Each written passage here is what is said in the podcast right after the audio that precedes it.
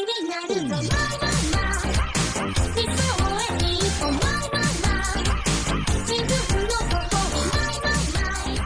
回ってぐだぐだゲームラジオ第364回お便り会でございます。はーい。はい、今流れている初音ミクさんの曲は何でしょうか？はい。えー、初音ミクさんを人間みたいに歌わせることに定評のある、ミッチー M さんで、えー、マイマイマイという曲です。はい。えー、ぐだらじにいただいたお便りを紹介させていただきたいと思います。いつかさんよろしくお願いします。はい。えー、では、きみひこさんからいただきました。ありがとうございます。ありがとうございます。えーやっちゃいなよの音声に対する公式からの回答です。うん。最初の声は川村さん。うんその後の回る声には川村さん。うん。上田さんの、えーそれぞれ何テイクか取ったものを使用しました。うん。うん。はい。とのことです。これあのーあれですね、ハサウェイ会、はい。ハサウェイに関して、ね、おじさん4人で語った時のあの、あの、やっちゃいなよの声が、あれ、はい河村さんなんやないかいって富山さんは言ってたんだけど、ねそんなわけないでしょって俺は言っちゃったんだけど、えっと、その次の日かな、その収録した次の日にもう公式が、あれ河村さんですよって言ってて、俺はあちゃーってなって、まあ、その最中にこういうリップが来たんで、ありがとうございます。で、それを今読ませてもらってます。な？はい、合ってましたね。珍しくね。いやいやいやいや、もう、大が合ってますよ、僕のこう、大概間違った推る測は。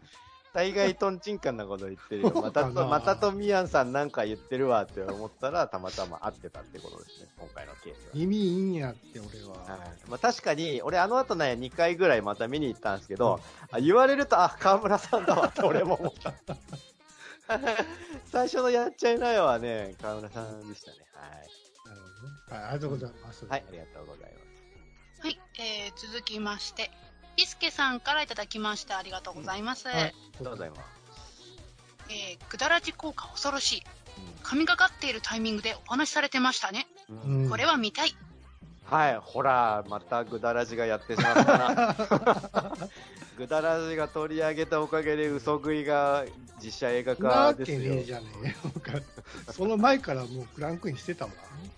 まあ、あのね、実は、あのー原作者の先生が、うんえっ、と、えしてたの？ー、えー、えっとね、いや、えっ、と、なんか重大なお知らせがありますみたいなことを言っててたたんですよ。ぐだらじで取り上げる前に。で、ぶっちゃけると僕は、これげ映画化かなんかなんじゃねえのかなって一応思ってはいたんだけど、その時にはもう、あの、僕はあの、嘘食いの話したいって思ってたから、まあちょうどいいわって思って嘘食いの話をした次第ではあります。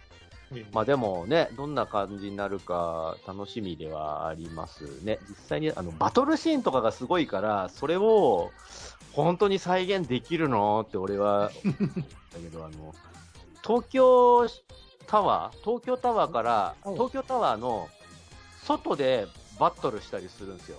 あのこ鉄骨の、鉄骨にぶら下がりながらバトったりするんですよ。えギャンブル漫画なのに。ーでそのバトルの要素も重要なパートではある。そこの勝ち負けも関わってくるんですよ、そのギャンブルに。えーそうそう。だけど、マダラメバク自身は、主人公自身は暴力が全然だから、その暴力パートは別の仲間に任せてたりとかするんだけど、まあそれを、でも相手も絶対勝ってくれると信じて、自分はそのギャンブルパートをひたすら勝っていくみたいな感じ。なんか、あの、変にさ、オリジナルを出されても困るよ、ね。やめてくれ、それはやめてくれ。なんか、カイジもさ、なんかもうほとんどオリジナルになってしまったじゃないですか。カイジは、あの、何？もう、むしろ、あれ、藤原也。藤原達也のものだろう。実写版は。キンキンに冷えているって言ったら、お前ら喜ぶんやろっていう、ね、ネタじゃないですか。いいじゃないですか、あれはあれで。なんか全然違うんだよな、ね、会議のなんかこう、闇、闇というか、なんかうん、ね、なんか逆としてなんか作られてるじゃないですか。で、なんかし、その、主人公キャラ以外のさ、そのサブキャラもなんか、ね、実際には遠藤さんとか男やなんて女になっててああさ、その辺はなんかね、もやっとしますうけど。ん、そういうの変えてほしくないよな。うんいやすごい、まあ、僕もちょっと楽しみやなとは思うんですけど、うん。そういう原作忠実であればなと思いますね。そう、もう、どこ、多分全部をえ映画化はできないと思うんで、どっか一箇所の勝負を映画化ってことなんだと思うんだけど、どこを切り取ってもいい勝負なので、楽しみだなっていうのと、あの変な、変なことしないでねって 思った僕はファンなので。はい。はい、ありがとうございます。はい、ありがとうございます。えー、続きまして、クラゲさんからいただきました。ありがとうございます。ありがとうございます。えー、渋川 VS ドッポ戦。うん何もしてこない相手には何もする必要はなく争いは生まれない。うんうん理想の世界です。とか話しながら、さりげなく有利な位置まで歩いてって、すごくいい表情で、脊髄いただきとかやるの、えーやるのも好き。うん。そうだね。あれ、はい。さっきね、あの、スカトーナメントの渋川さん VS オルチドッポ戦、割と名勝負のえベストバウトですよ、僕にとっては。ねそう、この渋川さんが達人って言ってんのに、そこまであんまり達観してないっていうか、そうね。でそもそも戦いが発生しないならいいじゃん、その、ね、誤信って身を守るためのものだから、別に戦わないならそれでいいじゃんなのに、そこはまだ、あの、渋川さんは、いや、言うても俺はまだちょっとあの、青二歳だからその辺は、どっちが強いかをなどうでもいいっていうには、俺はちょっとまだ若えんだ。って殴りに行っちゃうんですよ、自分から。小僧なめんな、みたいな。そうそうそう。あの、ほら、中国憲法の達人の人言ってたじゃないですか。もう、車椅子で、なんか、こう、ヨレヨレのじじいみたいなやつがいて、いてなかった？メガネか。ああ、各海洋、各海洋です。めっちゃ強い人みたいな。で、それがさ、あの、バキのお父さんとさ、一騎打ちするんだけどさ、あの、結末がなんか最後、なんか、死んだふりっていう、あれはね、すげえ深いことをしているって俺は思ってて。なんやねん、それ、みたいな。ただ、あれ以外に、あのー、半間裕次郎の暴力を退ける手段ってあれ以外にあるのかっていうことよ。まあ、そうやな。うん、だって、面と向かって勝つっていう役は、ハンマバキ以外やっちゃダメだし、まあ、息子であるバキ以外は。ってなると、あの、中国4000年で140年も生きてるみたいな、お化けみたいな、妖怪みたいなおじいちゃんが。ハンマ裕次郎と戦った時にその暴力を退けるってなったら、あの、死んだふり、死んだふりっていうか、死ぬって、し死ぬっていう、その、本当に死んじゃうんだって自分の心臓止めて、本当に死ぬ以外にないっていう、本当に死ぬことで、ハンマ裕次郎は殴ろうとしてた拳を止めちゃって、死んだことによって勝負がご破産になるっていうことで、後から生き返って、わしの勝ちっていう、そそれはね。そんなのありなんだっていう、いや、ありですっていう、各各海洋が、いや、ありじゃんって言ってたから。なぜなら、勝負したら大抵負けて、ハンマ裕次郎と戦ったら大抵殺されちゃうのに、俺は生きてるから俺の勝ちっていう、その武術とはずるいものっていうのが、まさにその各海洋の武術観としてあったわけだよね。すげえ哲学だよな、あれは。まあ、ある意味、なんか渋川さんに通ずるところもあるよね。そう、あたの、戦わずして勝つみたいな。生き残ってることが勝ちだとするなら各海洋は確かに勝ったんだそうだよね。だってさ、あんなね、ヨボヨボで車椅子に乗ってるおじいちゃんを全力で殴る王がどうかしてるんですよ、正直。ダメでしょ、あんな全力で殴ったら。はいまありがとうございますあねどこ語っても面白いですよね、バキはね。はいあれえー続きまして、勇者コナタンさんからいただきました。ありがとうございます。えー、グダラジ最新回拝聴最後の方で熱く語っていたガンプラのデザートザックの明細の件ですがもうあれは成型色ではなく水転写テガールなんですけどね、そうなんですね。えーただし似たような技術は別のプラモでも、えープラモではあるんですけどね、えーこのアスカの顔面が1パーツでできてるとか驚異のメカニズムですよね、うーん。そう、あの、デザートザクの迷彩模様が、僕あの、えっ、と、プレミアムバンダイのそのサイトを見たときに、うん。えっと複雑な、なんだっけな、えっと、複雑なカラーを成型色で再現って書いてあったから、僕はそのてっきり、明細も成型色なんだって思ったら、あの、公式サイトを見てみたら確かに、あの、ただし、明細はデカールですって書いてあって、なんやねんって俺はちょっとそこでズコーってなってしまったお。かしいな、思ったんですよ、僕もなんかね、俺、でも、バンダイならそんぐらいやりかねんそんな技術ねえわと思って。わかんないじゃん。やりかねんって気するでしょ。バンダイだったら。変態技術持ってるバンダイだ。から今ほら、その人体ののね、もうちょっとこう、肌肌をさ、リアルにさせるためにさ。あの、プラスチックを何枚も重ねてねやって、る。やややる技術が特許取ってるわけでしょ、うんバンダイ。うん。あれ、あれ初めて見たらちょっとね、ほ本物の肌に見えたりするじゃないですか。そう、だまあ、から、本来はこう、ね、塗料、塗料というか、あの、エアスプレーでこう、シャーってやるんやろうけど、まあ、そんな手間いらないですからね。これを成型色だけで再う現。ん。まあ、人間の肌っていうのはさ、そう、まだまあ。肌色だったら肌色一色で塗られているわけではなくて、ね場所によっては、あの、ほんのり中の血管のその赤とかがうっすら。透けて見えるのが何パーかあるはずじゃないですかっていうことで、それをプラモデルで再現しようとしたのがバンダイで、すごいよ、ね。要はその、女の子のプラモデル、まあ、女の子をプラモデルにするのもすごいんだけど、その太もものあたりとかを、えっ、と、ただ、灰、えっと、肌色の成型色でボーンって作るんじゃなくて、その内側に赤っていうかピンクっていうか、うん。その別の色の、ね。朱色のパーツをスコンってはめることによって、その重ね合わせた時にほんのり内側の赤みがうっすら出るみたいなことで、女の子の持つ健康美的な太ももを再現しているっていう、アホですわ、本当にね。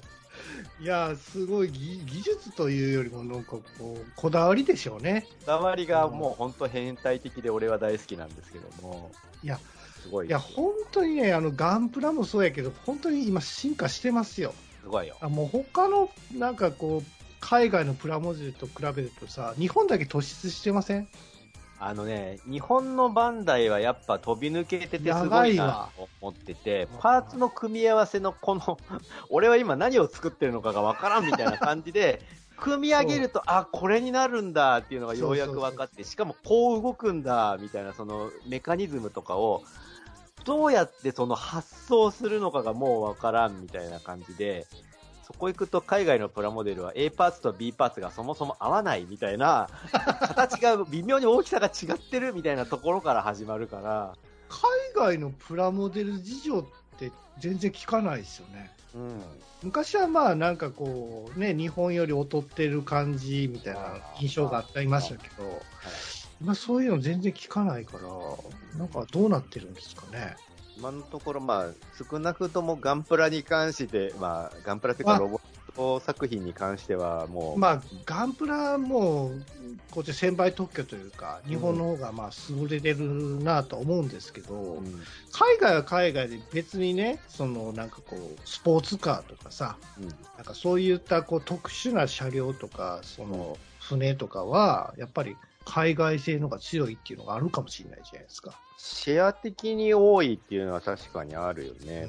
うんうん、ただ、キットとしてよくできてるかどうかっていうと、あんまそういう話は聞かないでもさ、僕はあのフィギュアとかはすごいなと思うんですよ。のあすごい。アメコミのフィギュアとか、映画のね、フィギュアアメとかコ。ミ系のフィギュアのあの顔の似すぎ具合がすごいよね。ものすごいリアルなんですよね。うんまあお金も莫大な金使うんですけど、それを集めるのには。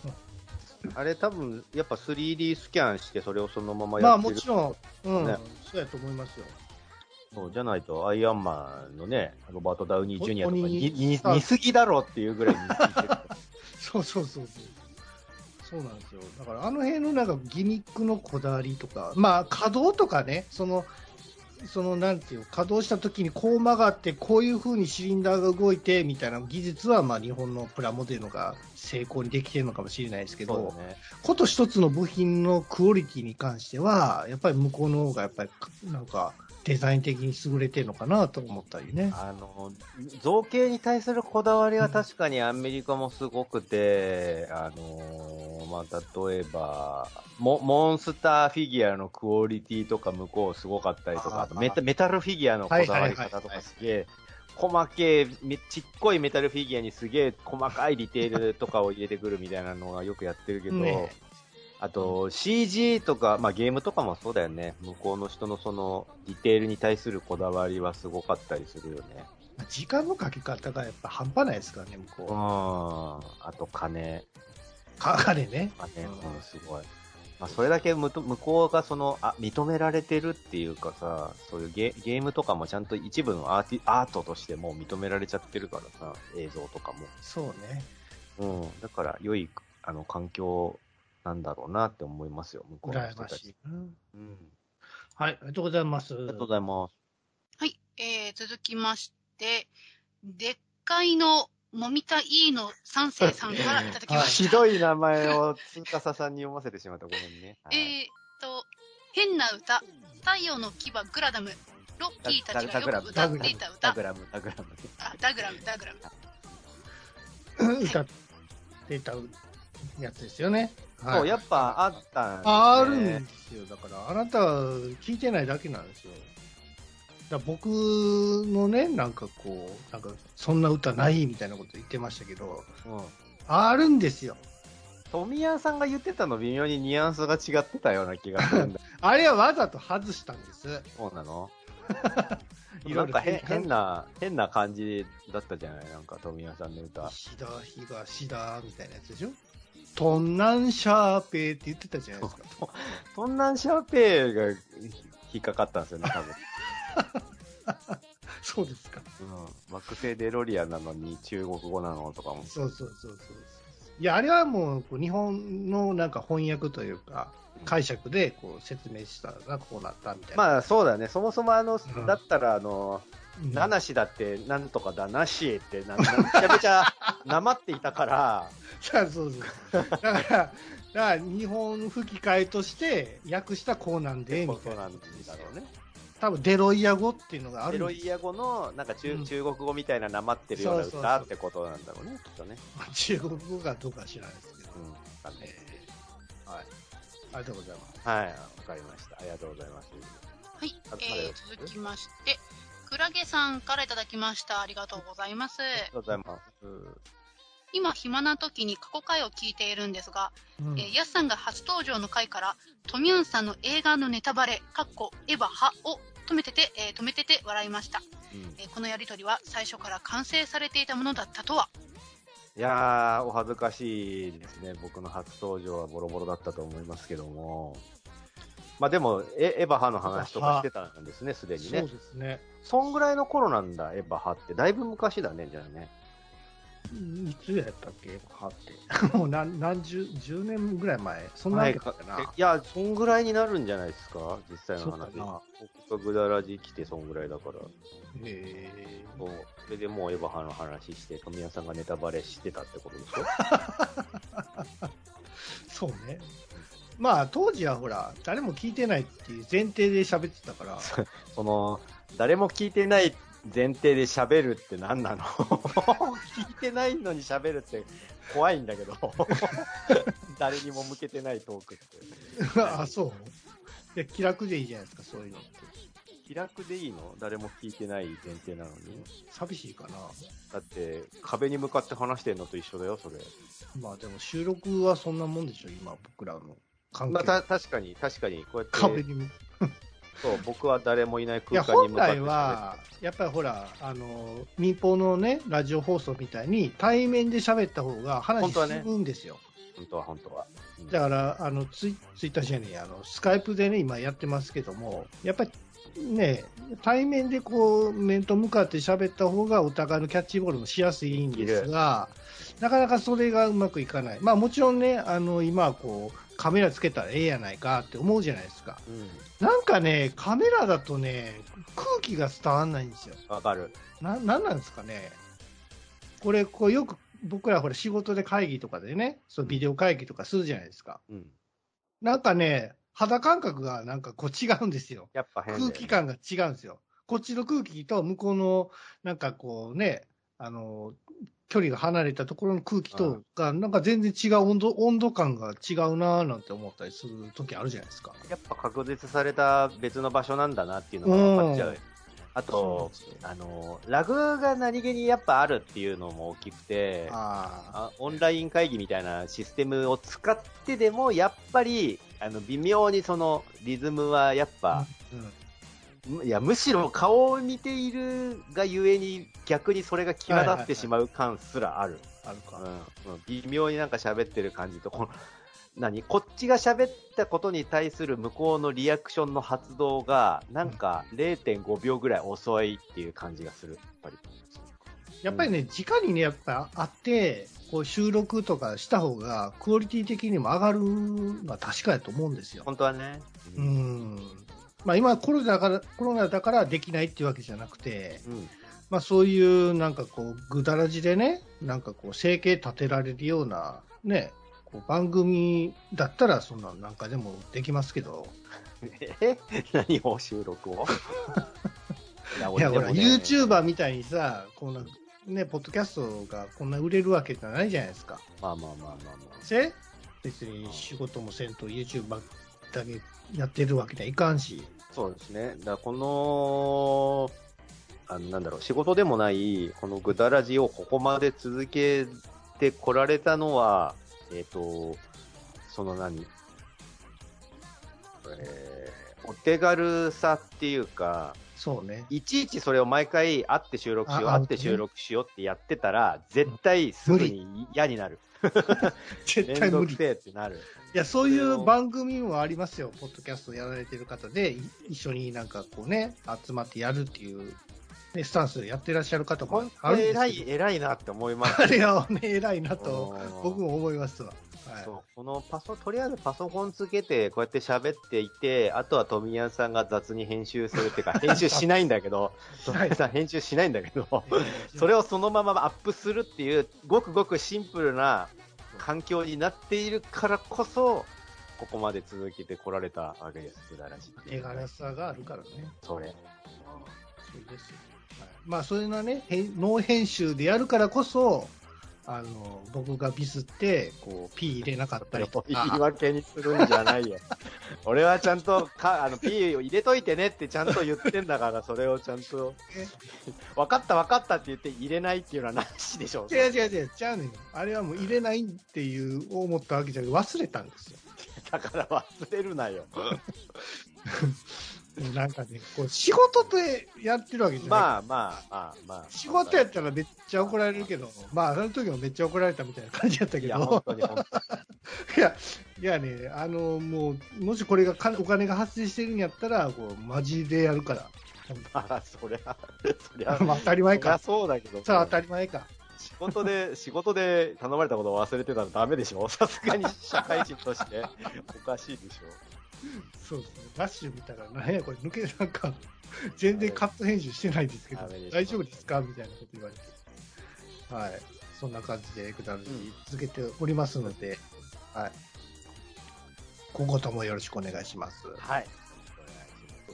まだ大丈夫ですよ。はい。えっと、次の人って読んじゃっても大丈夫なんですかね？君彦さん。そうそうそう。あ、読んじゃって、あ内容的に？そうそうそうそう。大丈夫ですよ。あ、この辺はね、あのね、ネタバレじゃないです。よ、あの、予告編に出てるあたりだから大丈夫です。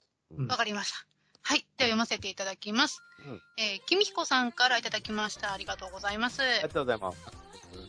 えー先日 4DX で先行のハサウェイ見ましたが、うんえ。ー残念ながらギギちゃんの吐息を感じる演出はされてませんでした。マジか。えー射殺された夫の返り血を浴びたり、紫外線でモビルスーツに踏み潰されそうになったり、うん。机に叩きつけられたり、うんえークッシーの、えーコックピットの中で死にそうになったりと、痛みや苦しみを感じる演出はありました。なるほど、なるほど。ね。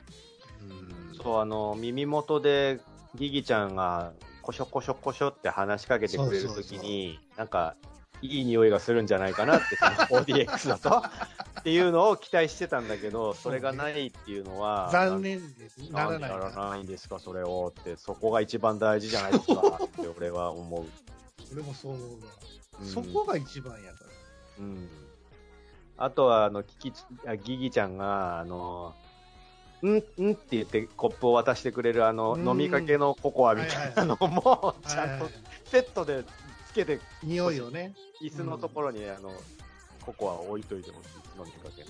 なんやったら、ギギちゃんが僕の足をガーン蹴ってくれたら、その振動を与えてほしい わかる、わかる。わ。わかるよね。欲しいわかるよね。わかる欲しいいやそんな演出はないんですけど、うんそもそも。なんの、なんの映画やねん、これ。いや、まあ、ギギちゃん可愛いよねって話。なんかギギちゃんが主人公でよくね。ギギちゃん、ある意味、ある意味ギギちゃん主人公。だよね。はい。ハサウェイいらね。それに振り回される男二人っていう。そうそうそう。ああ、そういうことですよ。う。はい。そうそうそう。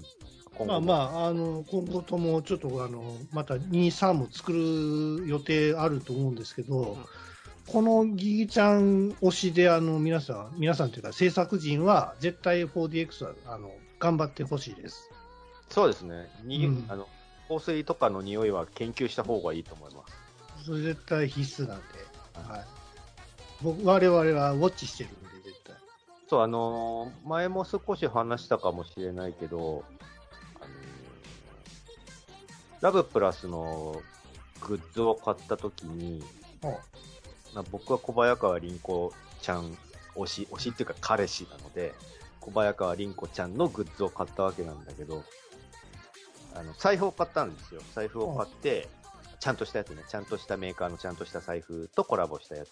それを、あ、届いた届いたと思って、パカって開けたら、めっちゃいい匂いがしたんですよ。で、うわ、凛子ちゃんの匂いだって俺はえその時にえ？思って、要は、そのメーカーブランドって、まあ、そのオタクグッズを作ってるブランドではあるんだけど、同時に、あの、キャラクターイメージの香水も作ってる。メーカーなのよね。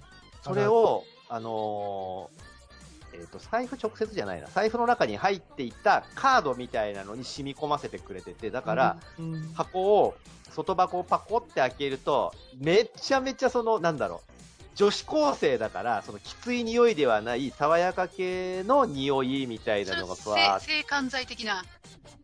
えっとね、性感、そうそうそう、いいセンスしてる性感剤みたいな匂い。そうちょっとスポーティーな感じの子だから、やっぱちょい、あの、バラの匂いとかそういう感じじゃなくて、はあ、はあ、あ。の、健康的でいて爽やかでいて、それでいて、うわこれ、リンコちゃんの匂いだなって思う感じの匂い、ちゃんと、ちゃんと調整されてるんですよ。だから、多分、そのメーカーの、えっ、と、多分、他のいろんなキャラクター、いろんなゲームやらアニメやらのキャラクターの、そのキャラの香水っていうのを出してるんだと思う。そう多分、めちゃめちゃそのイメージに合わせた匂いっていうのを、めちゃめちゃ研究してその匂いにしてるんだと思うの。だってその、買った人がこれ違うよって思われたらもうそれまでだから、でも僕は本当に小早川凛子ちゃんこういうのつけてそうって思ったから、それを買いで。まあそういうで、そういう、あの、4DX にするならそういうアプローチも全然必要なんじゃないのって僕は思うんです。でもまあ、匂いは重要ですよね。だ重要なファクターですよね。うん。だってあの、なんかこう、男子、男子の匂いとか出すんかな？男子の匂いはしんどいけど、でもやっぱ、男子今ほらは男子で。今ほら、東京、何やったっけ？リベンジャーズやったっけ？はいはい。実写は今、ね、放映してるじゃないですか。うんああいうなんかこう、男のヤンキー同士の戦いとかでもさ、臭い匂いとか出したらあかんのかな。ああ、映画の中で、うん、でもリーゼントつけてるからみんなその、ポマードの匂いとか。そうそうそうそう。なくもないんじゃ、あの、ちなみにさっき言ったあの、いろんなキャラの香水作ってる云々の話は、どちらかっていうと、多分ね、ユーザーの割合としては女性の方が多いと思う。その、購入層。まあ、そうですね。香水はやっぱり、やっぱあったらそうだよね。うん、かしゃいますね。うん。そのキャラのイメージの香水とかミストみたいなのが結構出てると思う。司さんはそういうのは買ったりはしてないの？そうですね。余裕があれば買いますね。やっぱり妄想が、ね、膨らみますから。やっぱそれって、あの、イメージにやっぱ合ってる？うん、いや、あのーまあ確かに自分が思うイメージもありますけど、まあ一応やっぱそうやって出してくれてるってことは、これが公式の回答なるほどっていうことで、そなるほど、なるほど。そういうことそうか。う。なるほど。じゃあこれは公式のそのキャラに対するイメージなんだなっていう。なるほど、なるほど。ねうん。というわけで、匂いも大事なファクターですっていうお話。匂いフェチ。匂い大、フェチじゃなくても大事だと思うよ、匂いは。ああね、でもほら、きっつい匂いとかしてるときはたまにあるじゃないですか、電車に乗ってたらさ、る、あるよ。なんやこれみたいな。ある。あのー日本人ってそんなにこう、香水つけないじゃないですか。基本。あのーまあ、そもそも体臭がきつくないからってことなんだろうけどね、日本人の、まあ、肉あんまり食わんからな。そうそう。むしろアメリカ人とかその肉ばっか食ってる方が体臭きついってことだから。そうね。だから、国籍でさ、やっぱりその、まあ、あんまりこう、人種限定しちゃまずいから、あれ言わ言わないですけど、うん。まあ、大体外国の方は香水をバンバンかけるからさ、もうすねすごいわかりやすいんだよね。あーアジアの方はやっぱり少ないかな。え、そうなんですか？会社のね、女性陣とかになんかこう、ふっとこう、通ったら、あ、なんか、みたいな。あー、やっぱ、あの、女性は、女性はもちろんつけてるよ。つけてる。うん。いい匂いしますけどね。ほわんとするのは別にかまへんですけど、うんちょちょっときついのがあるとね、打ってくるんですからね。うん。あとね、女性、女子にね、ちょっと言いたいのはね、あの、化粧水とかした手でさ、おにぎりとか握ってほしくないんやけど、そんな人います？めっちゃ映るからな、あれ。え、え、え、そ、え、食べたことあるんですか？あ、あのね、ちゃんと洗って。これは、トミヤンさんの近親者にそういう人がいるってこと？そうそ じゃあ、一般論じゃないと思うよ。う。うん、そっか。うんその人だけだと思う。それか、あのー香水って、まあ、つける場所、まあ、決まってる人と決まってない人いると思うんですけど、うん結構やっぱり匂いが強くなる、あのー手首の方につける人っているじゃないですか。うんそうそうそう手のひらとかは洗っても、手首の方の匂いがちょっとおにぎりについちゃったみたいな。そういうことなのかね。大体香水って手首とあと首のとか耳の後ろとかね、そうだね。つけるってあるじゃないですか。うん。うん僕も、あとほら、なんかあの、よくこう香水をこう空中に散布して、それになんかこう、こう、くぐるみたいな。あれ、あれ、あれ何の儀式なんですか？儀式。あれは香水にくぐる儀式なんじゃないですか？そんな、そんなやり方で何がしたいのかよくわからないですけど。まんまんべんなくそうこそうそう、まんべんなああ、なるほどね。そういうことなんですか？何の話だよ。う、えっと、匂いフェチの話です。匂いフあェチ。匂いって大事なファクターって話ですね。はいはい。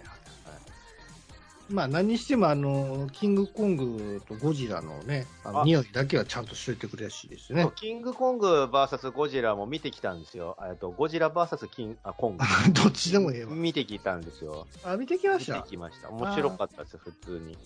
あ、あのー日本人出てたじゃないですか。あの、はいはいはいはい。あの扱いが存在じゃなかったですか？あそこね、あの、カットされちゃってたらしいですよ、結構大幅に。あ、そうなんですか？あの、ドラマパートみたいなところで結構出番があったらしいんだけど、あ、のー、試写かなんか、あの何？スポンサー向けの試写みたいなので、なんかすげえ反応が悪くて、えなんかー、そこが結構中だるみしてたから、ここいらねえんじゃね？みたいな意見になったらしくて、そこを丸々カットしたって言ってたから、あ、そうなのそれでなくなっちゃったみたいですよ。なんか、何のためにお前来たんや、みたいな。そうそうそう。位置づけやったんじゃないですか。う。ん。それはそういう結果らしいです。まあまあ、あのーゴジラとかね、あのー僕 4DX で見ましたけど、キングコング。ああ、今後の匂いしました？全然。ないんだ。やっぱり重臭のこのなんかこう、獣臭い匂いとか欲しかったですよ。そ僕こはね、リアルにね、あの動物園のゴリラの匂いをさせてくれないと、くっさみたいな。ゴリラの匂い嗅いだことないんけど、うんこの匂いすしないですか？この匂いっていうか、野生の匂いなんで、うんこより臭いです、正直、ゴリラは。。野生の動物はもう臭いけですよ。獣臭ですよね。獣臭です。でも猫飼ってた時はね、全然そんな獣の匂いしなかったですけどね。猫自体は獣の匂いしないけど、代わりにあの猫のおしっこの匂いがすごいあ臭あ、あれは臭いっすよ。うんこの匂いとか臭いっすよ。い。だから富谷さんの家は臭かったんですよ。あ、やっぱりわかる？臭い。臭かったか？入った瞬間、くせえってなった。なりああ、ますよ本当？はい。俺全然なんか、もう当然か、あのー、わかんなかったですね。うん。慣れちゃってうんるんだろうね。慣れてたんやろうね。うん。だ今はもう全然、ほら、猫なくなったから、もう。あれですけど、そうですか。やっぱり匂いは気をつけないとね、慣れ、慣れちゃうから。そう、ねだから、さっき富谷さんが言ってた匂いがきつい、香水の匂いがきつい女の人とかも、あの、は多分自分では気づいてないくて、かけすぎちゃってる。まあ自分はもう慣れちゃっているから、こんぐらいでいいかなって思ってても、実はかけすぎているみたいなことがあるんじゃないのかなって思います。たまに自分の脇の匂いちょっと嗅いだら、臭っと思ったりしますからね。うん。そう。そうなんです。かくから夏。場とかね、あまあ風呂入ってない時とかはさ、臭っ、何やこれ。俺の匂いやんけど。風呂入ってない段階で、風呂入ってない脇の匂いを嗅いでるおじさんってだけでもうこの世の地獄ですよ、正直。何も救いがないし、誰も喜ばないです。はい、ということで、えー、お便りは以上でございます。終わり方も最悪。はい、くしゃがゲームラジオ第364回お便り会でございました。おいおいえーと、そうですね、はい。うーん、何の話しようかな。あ、なんかね、あの、仮面ライダーの新番組がまた、こう、まあ、恒例でまた出るみたいなね、流れで、あの、新しい仮面ライダーが登場しましたけども、何だっけな。なんかね、デザインがね、ちょっとピン、全体的にピンクなんですよ。あれは、なんかやっぱりこう、男女、こう、区別なく、なんかややるデザインになってるのかなと、ちょっと思ってきたトミヤンと。はい。うんと、じゃあさっきダーグラムの話が出たんで、ダーグラムのコミカライズの話しますけど、大田垣康夫先生、あのサンダーボルトとか書いてる人ですね、ムーンライトマイルとか。が書いてるそのダグラムの漫画がすごい面白くて僕楽しみにしてるんですけど、僕が一番好きだったあの、フェスタっていうキャラがもう最初からいないんですよ。あの、劇中で、途中でストーリー中で死ぬんですけど、その死んで代わりに顔のそっくりなやつが出てくる、後からまた合流するっていう話なんだけど、そのそっくりさんのジョルジュってやつがもう最初から出てきちゃってるんで、あフェスタはもう死んじゃってることになってるって思って、しょぼんってなってるやすと。はい、えー、私の中で8月はもう終わりました。9月いきたいです。あ 井上さんでした。はい。それでは皆さん、さよなら。はい、さよなら。さよなら